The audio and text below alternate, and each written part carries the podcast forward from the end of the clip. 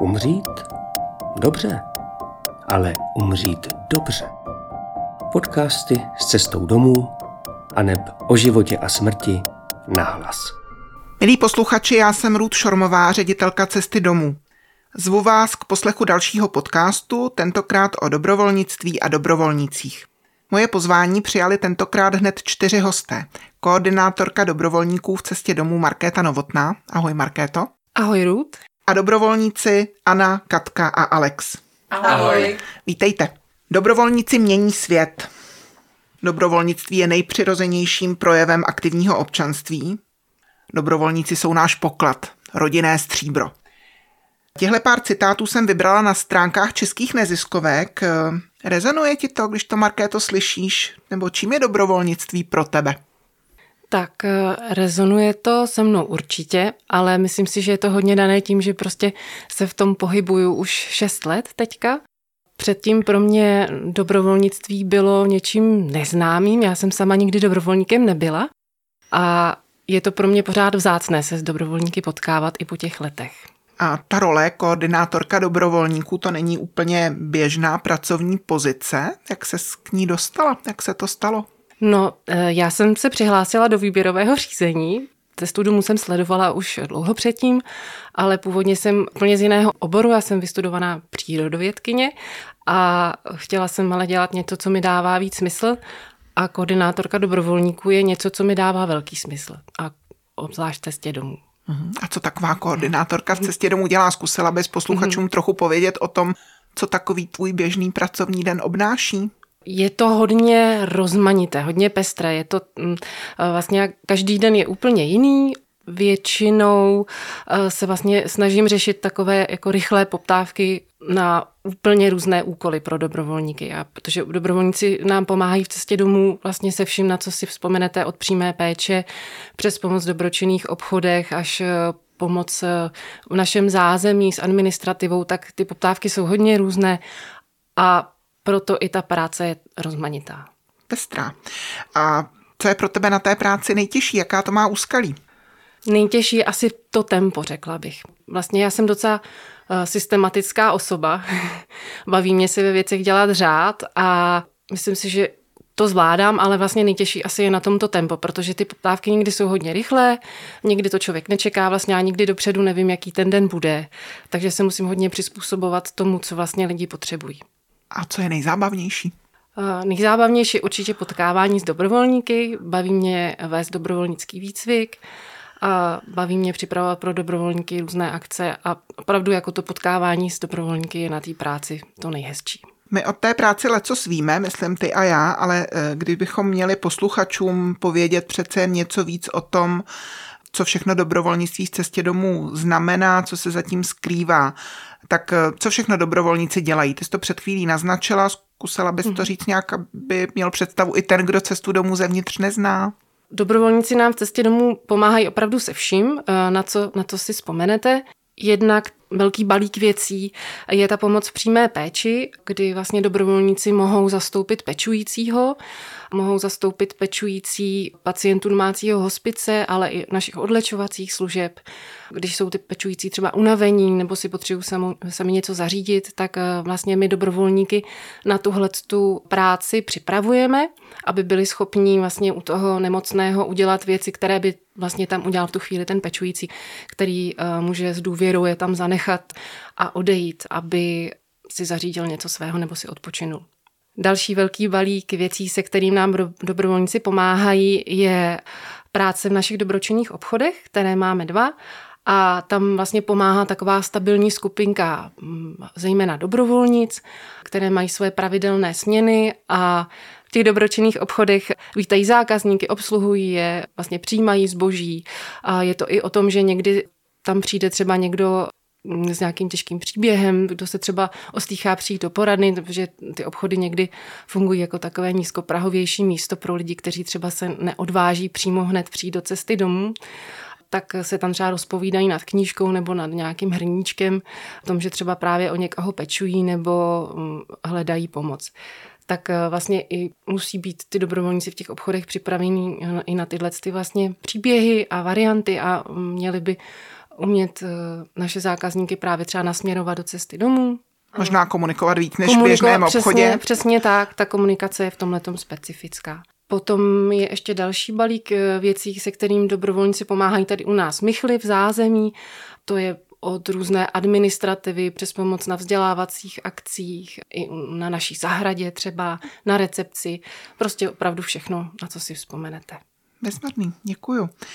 Kolik takových dobrovolníků Cesta domů má? Jak je to početná skupina, se kterou pracuješ? No to je právě úplně úžasná skupina, protože my se, i na české poměry je to hodně na to, že Cesta domů není až zas tak jako veliká organizace, tak máme 100 dobrovolníků, myslím, že v minulém roce nám dokonce 110 lidí pomáhalo z čehož třeba v přímé péči je to okolo 40 lidí, okolo 30 lidí dalších je to v těch dobročinných obchodech a pak ten zbytek eh, zase pomáhá v tom zázemí a někteří nejsou třeba specializovaní vyloženě, že by dělali jenom přímé péči nebo jenom v obchodech, ale tak různě vlastně eh, v cestě domů se prolínají napříč těmi aktivitami a což je vždycky skvělý. To číslo je překvapivé. Pro mě jenom můžu posluchačům říct, že Cesta domů má 140 zaměstnanců, když vezmu fyzické osoby a, a vůči téhle početné skupině zaměstnanců tady máme 110 dobrovolníků a to číslo posluchači to nemůžou vidět, ale překvapilo i dobrovolníky, kteří tady sedí s námi a všechny z nich postupně uslyšíte. Eh, já ještě prozradím, že v loni dobrovolníci odpracovali víc než 7 tisíc dobrovolnických hodin pro cestu domů, což je taky úžasná zpráva. Jak se ti s dobrovolníky komunikuje a domlouvá? Ty si říkala, že na jednu stranu je to ta nejzábavnější část tvé práce, to setkávání. Zároveň já si představuju, že z titulu toho, že jsou to dobrovolníci a ne tvoji podřízení, tak na ně vlastně nemáš v uvozovkách žádnou páku, nerozdáváš jim úkoly jako jejich vedoucí, je to asi mnohem partnerštější vztah. Nemůžeš je tolik úkolovat. Vadí to, nebo je to něco, co tak přirozeně plyne No, on je ten vztah trošku jiný v tomhle tom, protože dobrovolníci jsou motivovaní už jenom tím, že chtějí pomáhat.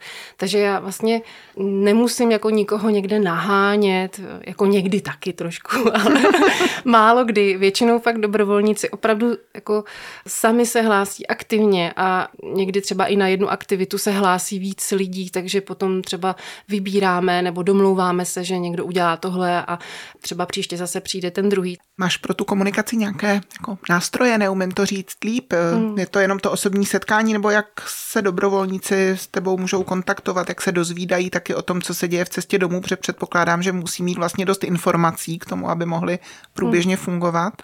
Hlavně vlastně vysílám ty poptávky po práci e-mailem Dobrovolníci dostávají takovou speciální burzu, říkáme tomu burza práce, na tu se mi hlásí a odpovídají. Když je něco opravdu hodně specifického, když eh, vím, že třeba je nějaká těžší služba u někoho v rodině, kde, kde se očekává, že třeba budou nějaké komplikace, nebo třeba ten pacient může i zemřít během té služby, tak třeba i volám lidi, o kterých vím, že nemají z toho obavy, že vím, že se na ně můžou spolehnout, že to zvládnou.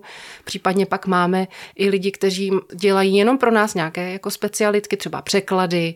Máme dobrovolnici, která třeba píše jména všech pacientů, kteří zemřeli v naší péči do takové knihy vzpomínkové, tak vlastně pak už jsou jakoby specifický v tomhle tom kroky, jak ty lidi oslovují, ale ve většině většině případů teda komunikujeme e-mailem a telefonicky. Potkávají se dobrovolníci jenom s tebou, nebo mají šanci taky se vidět spolu navzájem, ať už kvůli sdílení, nebo, nebo jenom prostě proto, aby se znali? Dobrovolníci se v cestě domů určitě potkávají navzájem a je to, je to hodně důležité. Třeba dobrovolníci v přímé péči mají eh, pro sebe takové intervize, na kterých sdílí třeba to, co prožili na službách u pacientů a můžou se tak inspirovat eh, navzájem od sebe, jak třeba řeší různé situace. Zároveň my vidíme, jak a můžeme vlastně opečovat, aby nám vydrželi dlouho, aby v té dobrovolnické roli vydrželi. Něco podobného teďka jsme zavedli i pro dobrovolníky z dobročinných obchodů, protože ta práce taky tam má svá úskalí a je důležité, aby měli pro sebe podporu, aby právě třeba věděli, jak v některých situacích reagovat. A pak máme i setkávání pro dobrovolníky taková neformální, třeba večírky. A dřív třeba naši zdravotníci nacvičovali pro dobrovolníky divadlo, což bylo vždycky zážitek. My si to, užili jsme si to všichni, nejen dobrovolníci. Děkuju. Markétu u mikrofonu vystřídal Alex, náš dobrovolník. Alexi, v cestě domů dobrovolníčíš už sedm let, jsem spočítala, nebo bude to sedm let. Co tě přivedl? Jak ses tady ocitl? Já tě znovu zdravím, ano. 1. března to bude, už to bude sedmé výročí a já vždycky říkám, že mě jsem přivedl osud, protože jsem procházel docela takovým těžkým obdobím ve svém životě a cesta se tam najednou objevila a vlastně od té doby byla takovým přítelem, který mě doprovází takhle mým životem. Jednoho dne jsi o nás dozvěděla, přišel jsi, nebo co bylo? Jak to začalo? Začalo to všechno krámkem v cestě domů. Chodil jsem kolem, tehdy jsem se přestěhoval na Štrosmajerovo náměstí a z Vltavsky jsem vždycky zavítal do krámku, protože mě to zajímalo. Stavil jsem se tam pro nějaké věci a zařizoval jsem ten byt. A pak jsem nějaké věci přinesl, pak jsem se zeptal, jestli tam můžu být chvíli a takhle to začalo. No. Ty jsi v jednom krátkém textu napsal, nebesa se takhle rozhodla a asi mě sem přivedla. To mě utkvělo, protože eh, jako i, i ve svém životě zažívám, že spousta věcí je dílem náhody, řekněme, můžeme tomu říkat různě. Být blízko smrti, toho by se asi řada tvých vrstevníků bála. Co to dělá s tebou? Tak když jsem v cestě domů začínal, pamatuju si, že jsem se vždycky říkal, že do rodin ne. Já jsem byl krámkový dobrovolník, ale po roce a půl, si myslím, jsem se přihlásil do toho výcviku dobrovolnického. Říkal jsem si, že to zkusím, že strávím čas se svými kamarády a tak, tady v cestě. No a pak jsem šel vlastně na tu stáž a zjistil jsem, že to umírání a smrt sama o sobě mi nevadí. Vybavuješ si třeba nějakou situaci nebo příběh, která pomohla tomu, že se to změnilo v tobě? Že to začalo být, já nechci říct naší, protože každý ten příběh je jako osobitý, v něčem těžký, v něčem krásný. Ale co bylo to, co ti pomohlo to přijmout, jako u toho můžu být znova? Tak já si myslím, že aspoň pro mě je důležité rozlišovat mezi smrtí v rodině, kam chodím, a mezi smrtí v mé rodině. To vždycky budou dvě naprosto od sebe odlišné záležitosti. A to, že já umím zpracovat smrt v cizích rodinách, neznamená to, že automaticky se na lusknutí prstu vyrovnám se smrtí třeba ve své rodině. Samozřejmě mi to hodně pomohlo. Během té doby, co jsem v cestě domů, mi vlastně zemřeli všechny babičky a dědečkové mm-hmm. a cesta mě v tom hodně podpořila. A pamatuju si na, na odchod posledního dědečka a už to nebylo tak těžké, jak, jak na poprvé. O tom mluvíš moc hezky, my to víme i od kolegů, kteří v cestě domů mnoha let pracují, že se necítí být odborníky na smrt a většinou jsou právě s tou s těmi mezemi vlastními jako konfrontování v situaci, kdy se jich dotkne osobně, zemře jim někdo hodně blízký. Kdybys měl povzbudit někoho, kdo by třeba o dobrovolnictví v cestě domů uvažoval, co bys mu pověděl? Asi to, že je to nejlepší místo, kde člověk může začít dobrovolničit. To jsem Určitě. si neobjednala. ne, ne, e, to jsou jen a pouze moje slova a jo, určitě přijďte se na nás podívat a zkusit si to. Nemusíte hnedka do rodiny samozřejmě, můžete dělat spoustu jiných krásných věcí. Děkuju ti, děkuju. Milí posluchači, tohle je podcast domácího hospice Cesta domů. Dnes vám chceme blíž představit roli dobrovolníků a všechno, co s tím může souviset. U mikrofonu je zpátky Markéta, naše koordinátorka dobrovolníků a já se tě chci teď zeptat, ten náš svět současný je dost rychlý, často hodně zaměřený na výkon, dělat něco pro radost, pro dobrý pocit a zadarmo. To není úplně v módě, nebo je to jinak? Tak jak já to vnímám, co, s čím se potkávám v cestě domů, tak si myslím, že lidi, co chtějí dělat dobrovolníky, si právě chodí pro to sklidnění, pro to zastavení, proto, že potřebují ve svém životě nějakou eh, rovnováhu. Potřebují vyvážit třeba to, že mají náročnou práci nebo mají práci, která je úplně nenaplňuje a přicházejí si sem pro něco úplně jiného. A myslím si, že často právě dostávají i nějaký ten klid, nějaké to zastavení, sklidnění, bytí v přítomném okamžiku a myslím si, že je to jedna z hlavních věcí, kterou potom i slýchám od dobrovolníků, třeba kteří jsou na službách. Byl to příjemný čas, protože tam byl klid. A ty to říkáš, eh, dobrovolníci přicházejí, tak eh, je, je to tak, že jako za upomyslného zvonku zvoní nebo sami klepají na dveře cesty domů, anebo je těžké je sehnat?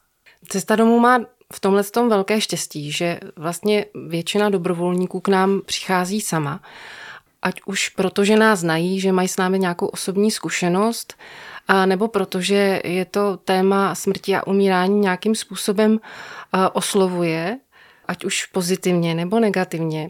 Někdy si lidé i přicházejí vlastně to téma umírání nějakým způsobem osahat, aby se ho tolik nebáli. A to dobrovolnictví je pro ně nějakým takovým krokem, jak se k tomu tématu dostat blíž.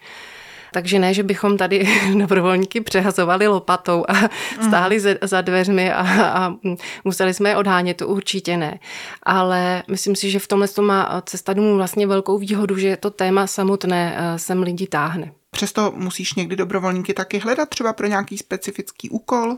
Taky, taky se to stává, jak Třeba nám eh, chybí muži dobrovolníci. Když teď tady zrovna mluvil Alex, tak eh, by se zdálo, že, eh, že mužů, muži dobrovolníci není něco výjimečného, ale obecně myslím si, že v pomáhajících profesích a v dobrovolnictví jsou hlavně ženy a u nás třeba v půjčovně pomůcek máme jednoho dobrovolníka muže, který je takový jako hodně aktivní. Jirka vlastně je takový nesmrtelný, nezničitelný dobrovolník, ale myslím si, že kdyby měl třeba ještě k sobě parťáka dobrovolníka, tak by, tak by to bylo skvělé. Takže někdy je potřeba na některé specifické věci vyhledávat i dobrovolníky. Třeba teď jsme nedávno hledali dobrovolníky na prodejní akce našeho nakladatelství, což jsou takové víkendové akce zase třeba. Někdy tam dobrovolníci musí být i celý den, takže jsme chtěli vlastně posílit naš, náš dobrovolnický tým i o takové lidi. Mm, děkuju. Co si myslíš, že je vlastně pro dobrovolníky nejčastější motivace? My už jsme se tady toho trošku dotkli, že to může být jako klid, eh, zastavení, eh, touha po, po nějakém dobrém smyslu, ještě něco jiného a mění se to třeba nějak za tu dobu, co, co tady jsi?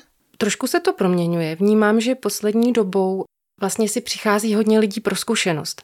Myslím si, že dřív obecně dobrovolnictví bylo opravdu takovou tou jako záležitostí těch srdcařů, že prostě přicházeli lidi, kteří opravdu chtěli pomáhat a bylo to pro ně jedno z hlavních témat, vlastně to pomáhání.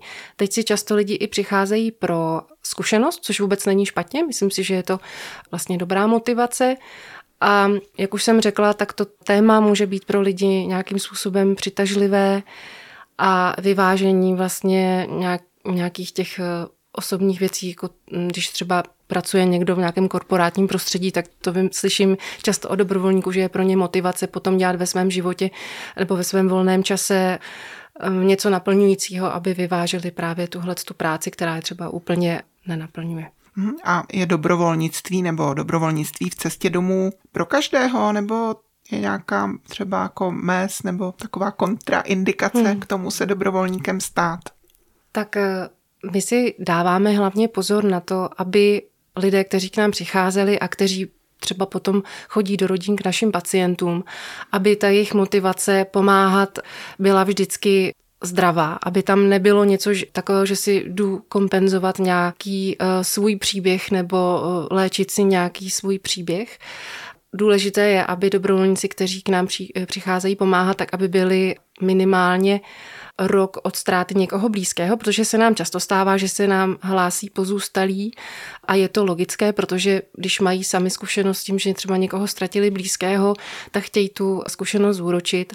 A pro tyhle lidi je jenom důležité, aby dodrželi opravdu minimálně teda jeden rok od ztráty svého blízkého, aby se potom hned nepouštěli do dobrovolničení, aby si prostě prožili truchlení tak, jak potřebují a potom se pouštěli do dobrovolnictví, až se na to budou cítit připravení a budou mít ten příběh nějak zaléčený. A dodrží možná meze i pro sebe, i pro ty, kterým chtějí pomáhat. Hmm. A ti naši dobrovolníci, to je vlastně kdo? Tady sedí tři mladí lidé, ale máme dobrovolníky jenom třeba ve věku jako studentském a mladém, anebo jsou to lidi různého věku, už říkala, mužů je málo, ale tak jak pestrá ta skupina je? Je to velmi pestré Tady s námi sice sedí, sedí eh, mladí lidé, ale třeba můžete potkat dobrovolníky v cestě domů úplně napříč všemi generacemi našim dobrovolnicím některým je třeba i přes 70. Jsou to Aha. paní takové e, aktivní seniorky, které právě třeba pomáhají v těch dobročinných obchůdcích. To je pro ně takový jako, vím, že od mnohých zaznívá, že to je pro ně takový svátek, že jednou za týden vyrazí do toho obchodu, že to mají jako pro sebe opravdu jako takový highlight týdne.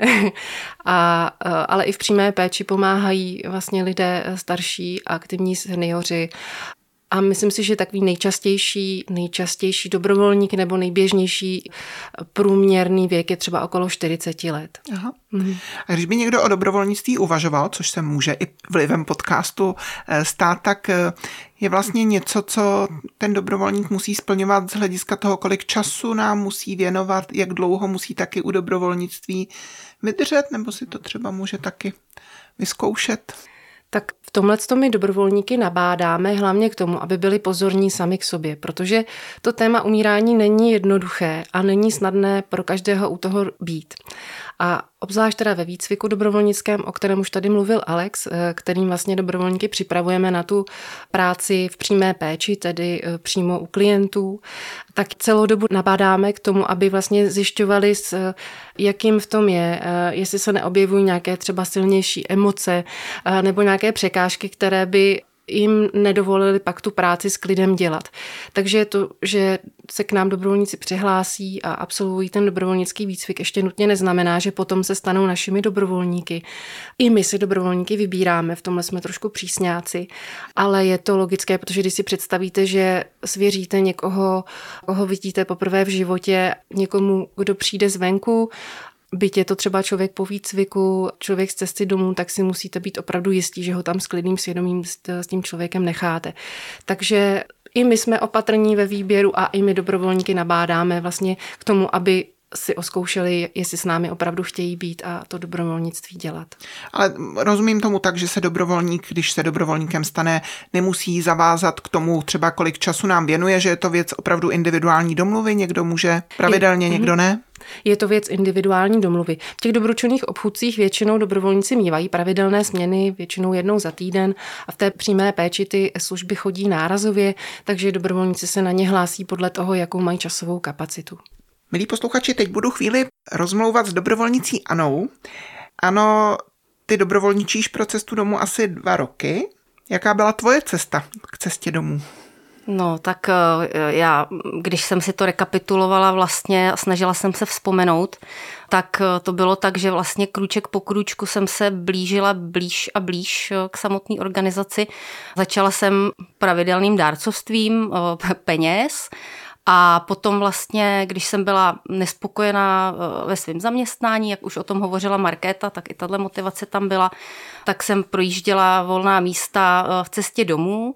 Prošvihla jsem jeden okamžik, který jsem si myslela, že by byl vlastně právě pro mě a to byla eh, práce v nakladatelství cesty domů. Pak jsem nějakou dobu přemýšlela, přemýšlela, zašla jsem za Markétou a přemýšlela jsem vlastně o tom, že budu pracovat na lůžkách ale eh, v zásadě Markéta mi pak vlastně ukázala, že si mám otevřít ten dotazník a už vlastně to je vidět, jak je to dobře zařízený, protože už ten dotazník vlastně mm, jsem si řekla, že tady z toho se zatím prostě eh, vyřazuju. A eh, práce vlastně v obchůdku dobrovolnická byla něco, co mě na první dobrou vůbec nenapadlo. A zřejmě teda pověstná nebesa taky zasáhla, protože jsem se v tom naprosto našla. A můj jaký exhibicionista ve mně a, a vnitřní vetešnice se tam prostě úplně našly a v obchůdku cesty domů se prostě cítím jako doma. I s těma těžkýma tématama, na který tam čas od času přijde řeč. Co to znamená ta vetešnice v tobě? Znamená to, že víc než do obchůdku přineseš, tak víc věcí si odneseš. To mně se třeba stává na různých bazárcích. Já jsem, já jsem doufala, že na tohle eh, těžký téma tady dneska nedojde, ale ano, je to tak. Samozřejmě občas si kvalitnější věci, které potřebuji vyexpedovat z domova, eh, tak končí na Bělhorské, ale pravda je, že týden co týden procházím velice těžkou zkouškou, v které většinou prohraju a odnáším si taštičku věcí, knížek, eh, hriníčky, to už teď ani nemůžu, ale oblečení a čokolády. Ty jsi říkala, že jsi chtěla pracovat v nakladatelství, takže máš asi blízko ke knížkám, stíháš číst knížky cesty domů. Je to něco, co potřebuješ k tomu znát to, co naše nakladatelství vydává k tomu, aby v tom obchodě mohla dobře fungovat? Tak já jsem vlastně asi neadekvátně zlehčila tu svoji motivaci, protože ve skutečnosti samozřejmě po té, co můj muž vlastně onkologicky onemocněl, tak jsem se vlastně k tématu smrti blížila i jako vnitřnějším způsobem, ne, jako, mm-hmm. ne přes věci. Takže to téma mě vlastně zajímá jako vnitřně a vzhledem k tomu, že pracovně musím číst spoustu věcí, tak normálně ve volném čase vlastně mě baví číst jenom knížky z nakladatelství Cesty domů. Aha. A dokonce, jsem se, dokonce jsem se přistihla minulý prázdniny, že jsem si na, na dovolenou přesně přibalila tři odborné publikace Cesty domů. To jsem sama sobě pak udělala takovou stopku, řekla jsem si, takhle ta dovolená jako vypadat úplně přece jenom nemusí, jo, že, tam, že bude dobrý, když tam bude něco jiného. Ale ano, jinak knížky Cesty domů čtu ráda. A to i proto, že vlastně k tomu tématu smrti a ale obecně zpracovávání těžkých emocí nebo těžkých chvil prostě v životě člověka to nemusí být jenom smrt, to může být úzkost ze smrti, to může být i jenom neschopnost se nějak někam zařadit nebo něco. Takže k tomu vlastně ty knížky přistupují z nejrůznějších pohledů přes výtvarno, kreativně, ty dětský zejména, strašně jakoby jednoduše. Je to jednoduchý jazyk, kterým to prostě může hovořit skutečně ke každému. A pro mě ke, k nezaplacení jsou ty odborné publikace psané vlastně perem těch, většinou jsou to lékařky nebo pečovatelky z, třeba ze zahraničních jako hospicových zařízení nebo nemocnic a tam vlastně je naprosto fascinující, jakým způsobem se tam vlastně snoubí nějaká lidská citlivost, která postupně rok za rokem asi jako rostla. To tam ty, ty lidi vlastně popisují s tou odbornou expertízou a to prostě jsou umělecký díla pro mě. Mm-hmm. Životní, jako vlastně Dobročinný obchod se liší od běžného Markéta v průběhu toho podcastu zmínila, že vlastně je tam přítomen i ten moment, že lidi nejdou jenom darovat zboží nebo jenom nakupovat, ale často taky potřebují sdílet nějaký svůj příběh, že je to takové možná někdy první kontaktní, trochu nízkoprahové místo. Bylo by to určitě na samostatný rozhovor, ale já se tě spíš chci zeptat, Jaké největší překvapení si v dobročinném obchodě jako dobrovolník zažila? Pro mě bylo překvapivý a úplně nevím, jako čím to je, že vlastně s tím tématem se tam jakoby setkává mnohem míň, eh, než bych čekal. Pokud vlastně tam přijde někdo s nějakou poradou, tak to bývají třeba ženy z nějakých psychologických služeb nebo terapeutických zařízení, kteří si přijdou koupit knížku, ale ty přesně vědí, co chtějí a je to jako jiný typ nákupu. Sice to jak konkrétně to souvisí s cestou domů, ale není to vlastně žádný těžký příběh, který by přinesli. Takže vlastně mě překvapilo, že to téma, teda aspoň eh, ve chvíli, kdy tam jsem já, to může být prostě daný, daný různýma věcma, nepřijde moc na přetřes, ale mě strašně potěší, když se to stane. Protože kdybych chtěla prodávat v krámě, tak prodávám někde v Lidlu nebo něco podobného, ale já chci pro, jako pracovat v krámku cesty domů, protože se to týká smrti a protože se to týká těch těžkých témat. Takže když tam někdo přijde s tímhletím, tak je to vlastně pro mě takový jako veliký, veliký dárek. A to překvapení asi pro mě bylo, že jsem překvapila spíš sama sebe, že jsem byla schopná tu situaci jako naprosto bez jakýhokoliv odborného toho, jenom na základě vlastně reflexe nějakými vlastní životní zkušenosti s tím člověkem zkomunikovat tak, že jsem byla vlastně s tím spokojená a myslím si, že i ta paní, která tam vlastně byla, si umíralý tatínek a říkala, že rozhodně mu nesmí říct, že umírá, protože prostě by ho to zabilo. Jo. Tak já jsem tak jako, úplně jsem chápala, o čem ta paní mluví a šla jsem na to vlastně přes zkušenost svý kamarádky, která mi vyprávěla si mamince, kterou doprovázela právě v jiném hospicovém zařízení. A tehdy vlastně já jsem jí řekla, ale ono možná opravdu je poslední šance jako jak si něco dát. Vy víte nejlíp, co máte dělat, ale mně připadá, že možná někdy jako to nějak takhle chytřejc, jo? teď to zní hrozně, hrozně hloupě, ale řek, udělala jsem to opravdu chytře. A bylo to, bylo to vlastně, a ta paní se na mě tak podívala, tak se jí to jako v té hlavě jako začalo maličko přesejpat a pak jako odešla. Už se to dál neto, takže jsem, myslím, že vlastně tam prostě nad těma věcma, mezi tou keramikou a vším, takže se tam vlastně načalo něco docela důležitého. Děkuju. Markéto, když se někdo u nás chce stát dobrovolníkem, co pro to vlastně může udělat? Jak, jaký je postup? Záleží na tom, jestli se chce stát dobrovolníkem v přímé péči nebo dobrovolníkem v dobročinném obchodě nebo někde jinde. Pokud eh, bych chtěl dobrovolničit v přímé péči, tak eh, je potřeba ohlídat si, kdy vyhlašujeme výběrové řízení. My máme vlastně na webových stránkách celou sekci o dobrovolnictví, kde jsou informace o tom, vlastně, co dobrovolníci u nás cestě domů dělají a jsou tam vždycky informace o tom, kdy bude probíhat příští dobrovolnický výcvik. A v případě, že máme otevřené zrovna výběrové řízení, tak je tam aktivní formulář, kde vlastně dobrovolníci vyplňují svoji motivaci a, a e, odpovídají na otázky, proč se k nám do cesty domů hlásí a proč se chtějí stát dobrovolníkem. To je ten dotazník, o kterém už tady byla zmínka? To je přesně ten mm-hmm. dotazník, uh-huh. u kterého se možná někdo zalekne, a, ale ty otázky jsou přesně mířené proto, aby si vlastně lidé opravdu uvědomili, co ta práce může obnášet. A případně, když chtějí dobrovolničit eh, lidé v dobročinných obchodech, tak se můžou obrátit buď eh, na mě jako koordinátorku dobrovolníků, nebo se můžou zastavit přímo i v dobročinném obchodě, kde vlastně kolegyně, které mají ty obchody na starosti, udělají nějaký první takový rozhovor a dobrovolníci potom stejně přicházejí, nebo uchazeči o to dobrovolnickou práci stejně přicházejí pak nám do Mychle, abychom si vlastně řekli o dobrovolnictví obecně, popovídali si o cestě domů a potom na základě toho je můžeme přijmout a oni mají stejně takové zkušební směny vlastně v dobročinném obchodě a taky se během té doby rozhodnou, jestli vlastně je to něco, co chtějí dělat. Takže to vlastně je i nějaká forma toho trochu si to vyzkoušet, protože mm-hmm. já mhm. si umím představit, že ne každý možná v první chvíli přesně ví, co přesně chce dělat, eh, co se taky nabízí, co je potřeba a, mhm. a nějak na to reaguje a možná se to i v čase může, může měnit. Řekla bys něco trochu víc o tom výcviku? Já si říkám, kdybych cestu domů neznala a slyšela bych, že dobrovolník prochází výběrovým řízením, výcvikem a vyplňuje dotazník, tak bych se možná trošičku mm-hmm. lekla, tak eh, zkusme povědět, co to vlastně znamená. A ten výcvik je něco, co je pro cestu domů nebo pro dobrovolnictví v cestě domů specifické. Mm-hmm. To mnoho jiných organizací rozhodně ne v podobné míře jako nedělá. Co to je, jak je to náročné? Náš dobrovolnický výcvik je vlastně poměrně dlouhý. Je to 47 hodin v současné chvíli, rozdělených do dvou víkendů a několika večerů. Na tom výcviku spolupracujeme s psycholožkou naší externí, spolupracujeme na, ní, ještě na něm s lektorkou výcviku. Do toho výcviku většinou bereme 18 až 20 lidí, kteří se teda uchází o tu práci. Myslím, že je dobrý na tomhle místě říct, že o ten výcvik je většinou zájem eh, skoro dvojnásobný podobný, takže se třeba do něj přihlásí za každý ten rok třeba 40 lidí a my z nich 20 vybereme. A ten výcvik je takhle dlouhý a náročný proto a jsme přísní v tom výběru, jak už jsem to zmínila, abychom opravdu vybrali lidi, kteří jsou připraveni na tu přímou péči u těch klientů doma. Abychom si byli opravdu jistí a mohli dát ruku do ohně za to, že tam posíláme lidi, které známe, kteří mají čistou motivaci, kteří, o kterých víme, že tam třeba ty náročné situace zvládnou, že nebudou panikařit, že je to pro ně i když sice těžké téma, tak zvládnutelné. Že to není jejich terapie, že to, že to není jejich terapie, přesně svoje tak. témata těžká. Že s tím mm-hmm. něco nezaléčují.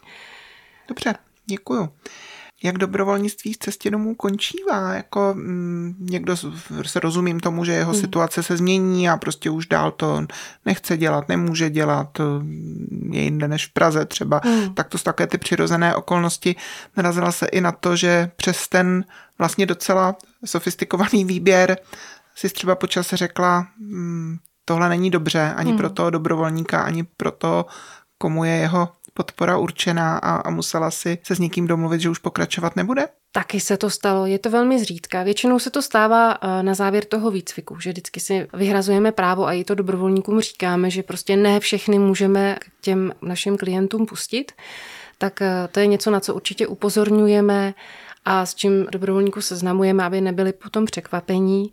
Ale může se stát, že i během i té dobrovolnické služby potom nastanou nějaké situace, se kterými třeba nesouzníme, nebo má dobrovolník třeba jiný názor na to, jak věci řešit, než je prostě obecně nějaký etický kodex naší organizace, tak ne, že není to, nestává se to nějak běžně, ale s pár dobrovolníky už jsme se rozloučit taky museli. A Jinak dobrovolníci samozřejmě u nás taky můžou skončit z nějakých svých osobních důvodů. Stává se, že taky třeba jim někdo onemocní nebo zemře a to je vždycky nějaká, tak, nějaký takový signál, aby oni si dali pauzu pro sebe, aby se tomu tématu umírání teďka eh, vlastně vyhli a nevrhali svoje energii a síly někam, někam jinam, ale byli tam pro ty své blízké a pro sebe. Hmm, že to sami hmm. potřebují. Dobře, moje vlastně poslední otázka pro tebe teď je, my v cestě domů máme relativně dostatek zpětné vazby z rodin, od klientů, od pečujících, od pozůstalých. Přijímají kolegy, kteří do těch rodin a do těch tíživých situací vstupují jako profesionály, kteří zároveň jsou jako lidmi v tu chvíli pro ně. Co důvěra vůči dobrovolníkům? Je to nějaké úskalí v těch rodinách, vlastně, že tam vstupuje někdo, kdo profesionál není, jenom má tu chuť svoji pomoc nabídnout? Narážíš na to? Nebo jaký je vlastně o to dobrovolnictví mezi třeba pečujícími zájem? Já myslím, že ta důvěra je nastavená vlastně dobře už z toho důvodu, že u nás v cestě domů obecně dobrovolníky bereme jako naše kolegy, jako přirozenou sou, součást týmu a vlastně už jenom to, že sestřičky a kolegové z podporného týmu vlastně představují dobrovolníky jako někoho, komu věříme, tak eh, i lidé je tak přijímaní. Vlastně i klienti jsou pak teda srozumění s tím, že přijde někdo z cesty domů a že na ně bude spolech. A myslím si, že v tomhle to máme velké štěstí, protože ne všechny organizace, které s dobrovolníky pracují, to takhle mají nastavené. Já třeba vím od spousty svých kolegyň, koordinátorek dobrovolníků, eh, že musí jako bojovat vlastně s organizací a s týmem, kde pracují, obzvlášť třeba v nemocnicích, že je strašně těžké tam tu dobrovolnickou pomoc prosadit, protože tomu lidi nevěří a brání se tomu. Tak to si myslím, že by bylo hrozně fajn, kdyby se tohle, kdyby se nekladly tomu dobrovolnictví u nás překážky. Tak za to jsem moc ráda v cestě domů, že vlastně dobrovolníky bereme jako takovou součást přirozenou eh, našeho, našeho týmu a našeho fungování a že by to bez nich bylo hrozně těžké. Třetí dobrovolnicí, která je hostem dnešního podcastu, je Katka. Katko, nevynechám tu první otázku, kterou jsem mířila i k Alexovi, i, i k Aně. Co přivedlo tebe do cesty domů? Já budu muset znovu zopakovat něco jako řízení osudu. To máme asi všichni společné. A ten můj příběh začíná v roce 2016, protože v tomhletom roce se udály v mém životě dvě důležité věci. Moje velmi blízká kamarádka přiváděla na svět svoje první dítě a já jsem s ním byla u porodu a můj dědeček umíral a já jsem za ním chodila pod Petřín k boromejkám. A vlastně, jak jsem sledovala tyhle ty dva příběhy, ten počátek a konec života, tak jsem si říkala, že to je vlastně v mnoha ohledech velmi podobné. A že zatímco u těch porodů je relativně běžné, že tam ta maminka někoho má, tak eh, jsem si říkala, jak je to u těch lidí na tom konci života a začala jsem v sobě nacházet nějaké volání k tomu, že třeba bych chtěla a mohla být takovým člověkem já. No a pak jsem si říkala, to určitě už někoho napadlo. Začala jsem pátrat a pátrala jsem teda v českých vodách internetu, až jsem narazila na nějaký rozhovor, který byl z dobrovolnicí z cesty domů. No a v ten moment, kdy zaznělo jméno Cesta domů, tak už bylo jednoduché se dopátrat, vyhledat. No ale právě jak tady Markéta zmiňovala, tak v tu dobu já jsem ještě byla ve svém vlastním procesu ztráty v truchlení, takže nějakou dobu jsem si odžívala ten svůj příběh, abych se pak v roce 2018 do toho výcviku přihlásila a od té doby už jsem přišla do cesty a jsem tady. Co děláš jako dobrovolník v cestě domů? Já dělám uh, jednak dobrovolníka v přímé péči, takže chodím do rodin a pak na odlehčovací lůžka tady v Michli. A pak ještě dělám, co se namane z takových těch ad hoc úkolů, takže třeba nějaké administrativní věci. A teď teda nejsem si jistá, jestli to sem patří, ale za dobrovolníky jsem se stala součástí takového jako počínajícího lektorského týmu Cesty domů ve kterém budeme téma umírání a smrti zprostředkovávat i pedagogickým pracovníkům a ředitelům škol a budeme se snažit ho nějak více otevřít i do toho školského prostředí. To sem určitě patří. To je hezká předehra k tomu, co já chci povědět na závěr o tom, jak pestré dobrovolnictví v cestě domů je. A tohle je jedna z novinek, ze které já osobně mám velkou radost, protože si opravdu myslím, že kromě té jako nedocenitelné péče o pacienty a klienty a o podporu jejich rodin, tak eh, vlastně to, že se věnujeme i o světě, tak eh, nějak významnou měrou násobí to dopad toho, co děláme a že to je vlastně taky jeden z pokladů cesty domů, takže jsem hrozně ráda, že i míříme k učitelům, k ředitelům do škol a že se snažíme sami se nebát a druhé povzbuzovat, aby se nebáli toho přibližovat to téma i dětem. Mluví se o tom, že dobrovolníci nabízejí svůj čas, svoje pohodlí, taky svoje srdce, svoji podporu. Co to přináší jim samotným, nebo co to přináší tobě, abys nemluvila i za ostatní? Hmm. Tohle to, co to přináší mně, uh, troufám si říct, že bych o tom dokázala mluvit hodně dlouho, protože já si fakt myslím, že jako dobrovolníci jsme mnohými způsoby obdarováváni. A vlastně už ten první dárek je ten dobrovolnický výcvik jako takový. Tam si myslím, že eh, člověk nejenom dostane přístup k nějakým znalostem a i dovednostem praktickým, takže skutečně jako můžu, můžu říct, že pak do té rodiny přichází připraven. Sice teda každá ta služba je jiná, ale myslím si, že ten výcvik je opravdu dobře koncipovaný a věřím tomu, že na základě něj jsem i schopná třeba si poradit v mnoha situacích a hlavně si věřím, že si poradím i v těch situacích, ve kterých jsem nikdy nebyla. A potom i v tom výcviku si myslím, že člověk si tak hodně šáhne na své osobní témata, takže pro mě to byla velmi sebepoznávací zkušenost. No a potom už to chození do rodin, jako tam je ze strany těch rodin určitě dar důvěry.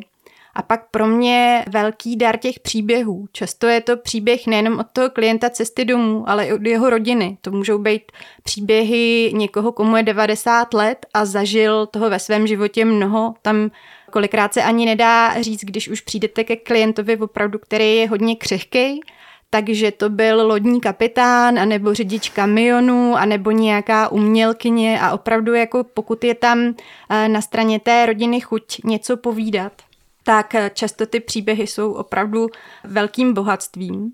No a pak jedna důležitá věc, to už zmiňovala Markéta, to je ten dar toho zpomalení. Já to ve svém životě hodně vnímám, že většinou celý den je naplněný nějakými úkoly a ambicemi. A pak, když přijdeme do té rodiny nebo tady v mychli na lůžka, tak tam je to opravdu o tom sklidnění, zpřítomnění a o té kvalitě toho okamžiku, ne kolik se toho stihne. A to je, to je velký dárek. Děkuju. Taky děkuju. Dobrovolnictví je malebné slovo. Je v něm ukrytá dobrá vůle, volba dobra a pak tisíc ohromných maličkostí. V cestě domů je to třeba čas s nemocným, ať může pečující na chvíli odejít, vyspat se, hory triček v krabicích proměněné v úhlednou a přehlednou hromadu balíčků, protože nikdo jiný než dobrovolník by je neposkládal.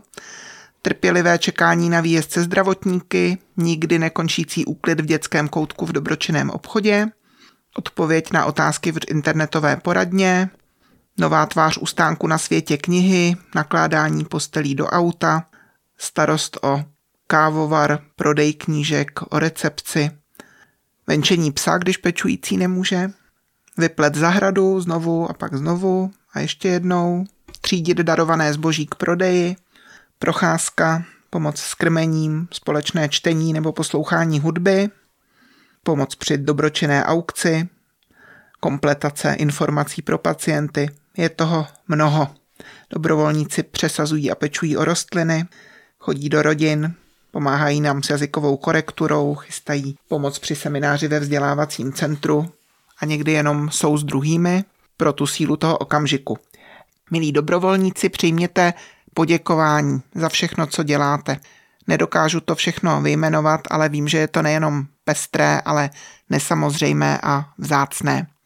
Hostem podcastu s cestou domů byla koordinátorka dobrovolnictví Markéta Novotná a dobrovolníci Alex, Anna a Katka.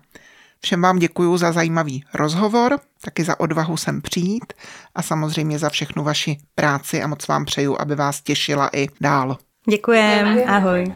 Milí posluchači, pokud vás naše povídání o dobrovolnictví a o jeho krásách i úskalích zaujalo, můžete se o něm dozvědět víc na našem webu na adrese www.cestadomů.cz lomeno dobrovolníci. Děkujeme, že posloucháte podcasty s cestou domů a budeme rádi, když je doporučíte i dalším. Od mikrofonu se s vámi loučí a hezký den přeje Ruth Šormová. Umřít? Dobře, ale umřít dobře. Podcasty s cestou domů a neb o životě a smrti nahlas.